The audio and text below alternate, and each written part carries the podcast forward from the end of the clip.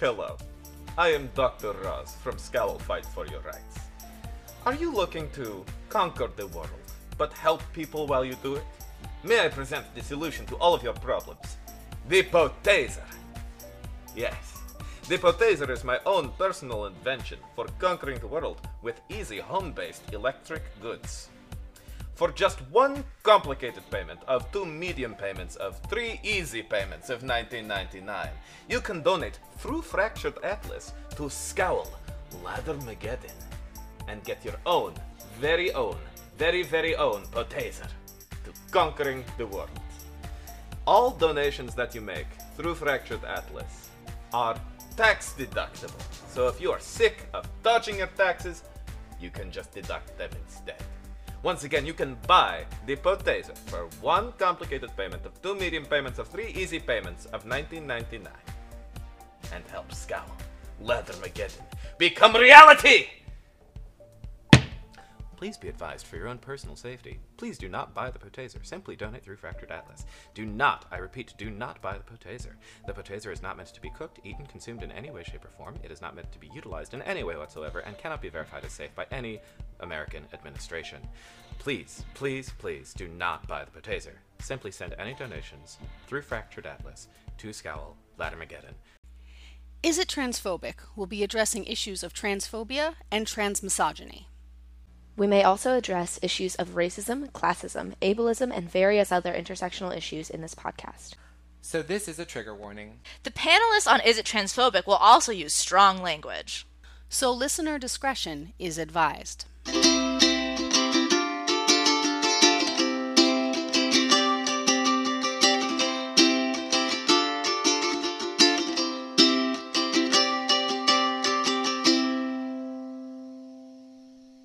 While this podcast is self contained as its own piece of media, I'd be lying if I didn't say that it also serves to help give me, Ashley Lauren Rogers, a platform which I can inadvertently or intentionally, and trust me, it's intentional, push myself as a media creator and the projects I'm involved in.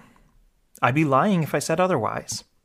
As such, my own biases, thoughts, and opinions tend to be given a larger platform here. Occasionally, that translates to me reaching out to you as people who listen to the podcast regularly. I've expressed how I felt after the 2016 election, about Ronda Rousey, and just feeling burnt out. I try not to make a habit of it, but I hope it's understandable that once, maybe twice a year, I'm going to get really personal.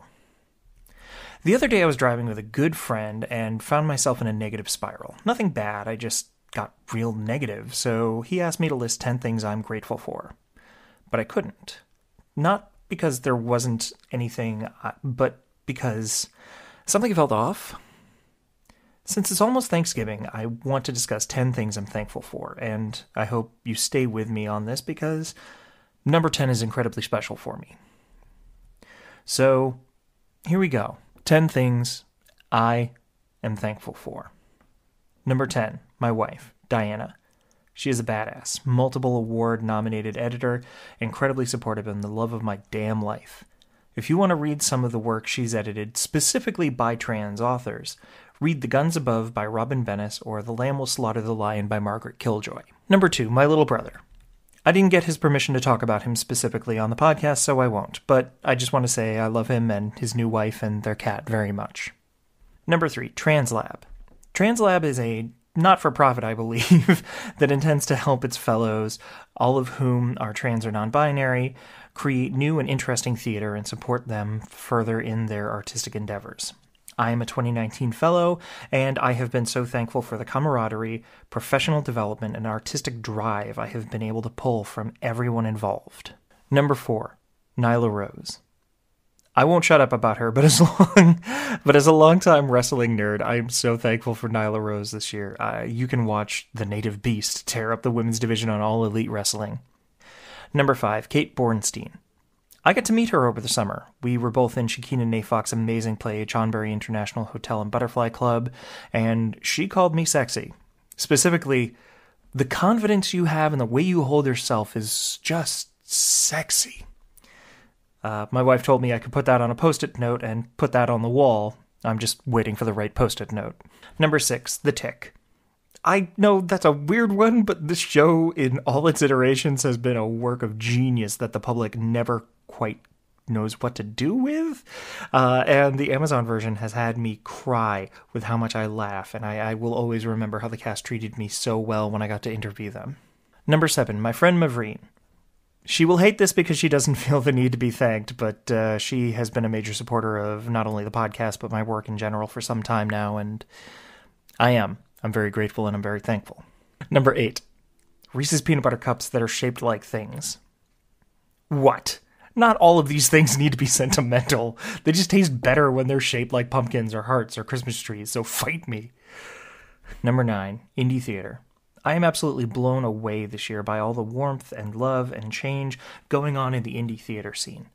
Spaces like the Tank and companies like the Forge Theater Lab in Fitchburg, Massachusetts, Step One Theater, the Parsnip Ship, and many others in New York City. I'm just so in love with indie theater. Number 10, this involves a bit of a long story, so I'll talk about it after the break. But know that you, the listeners, have been a huge part of this as well. So I want to thank you. Enjoy this ad, and then we'll talk about my number 10. I'm here in Fitchburg, Massachusetts for the next two weeks or so. Fitchburg State, at the time it was Fitchburg State College, now Fitchburg State University, was the place I could really open up. Even though I had been out as what I had termed a crossdresser to friends in my hometown, it wasn't until college that I got to explore who I was. I got to be who I am, and while it wasn't always easy, I was supported by the school, administrators, and student body to help figure out who I am. Fitchburg State was the first place that pushed me to write my own play, and where I was pushed to apply to the Kennedy Center to be a part of their summer playwriting intensive. I don't know if I'd be a playwright in New York City today if it wasn't for Fitchburg. Later, I worked in Leominster at the Starbucks off of Route 2 for six or seven years. Uh, I still have friends and chosen family living here, people who were good acquaintances who have opened up their homes to me so I could do this work. And walking down the streets and throughout Fitchburg, there have been changes. The compound is gone and the campus is completely different. I mean, hell, Campus Pizza just closed down. I just ate there uh, almost a year ago just to kind of relive that memory, and uh, yeah, that's closed down. But there's also some new good stuff, things like Strong Style Coffee, which I've been going to as much as I possibly can. My friend DJ, who I used to work with at Starbucks, said to me, uh, who's now working there, he said, if this was around when we were in school, we'd have all wor- been working here. And hey, if they would have had me, this it's a really good shop. I'm not gonna lie. um, so why am I here? What am I making such a big deal about Fitchburg for? I'm acting in a show at FSU. I'm a I am a real life trans woman playing a character whose words are from a real life trans woman.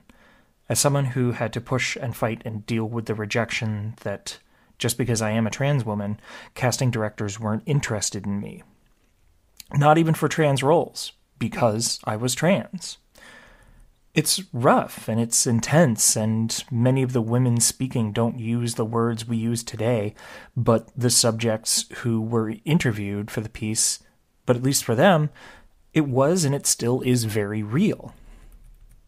I'm incredibly thankful for being part of Transcripts Part 1, The Women, by Paul Lucas at Fitchburg State University, because of the conversations I've had with the other actors, the trans people in the cast and crew, and the many allies who are in favor of ensuring that this is a first and not a final step in including trans and non binary narratives at FSU.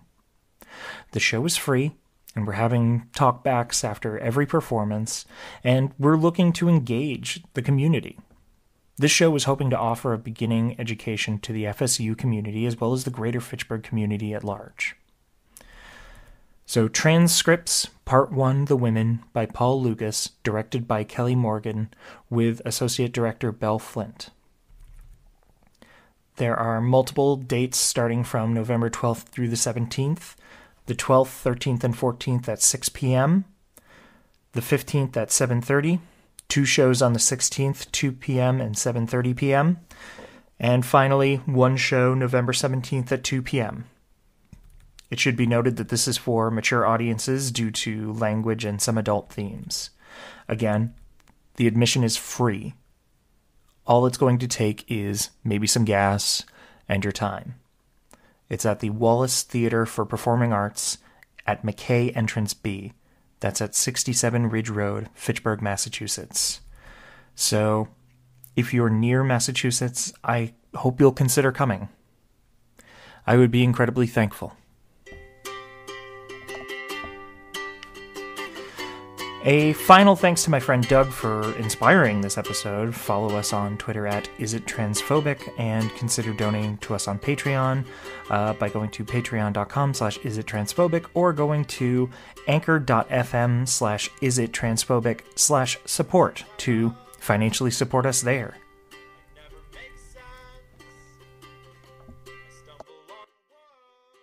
Is It Transphobic was produced, edited, and coordinated by Ashley Lauren Rogers. The Is It Transphobic logo was created by Phoenix Sweeney, and you can see more of their work at tinylionroars.github.io. The original music you heard was all created by Vivian Aladrin, who you can find on Bandcamp at vivianaladrin.bandcamp.com.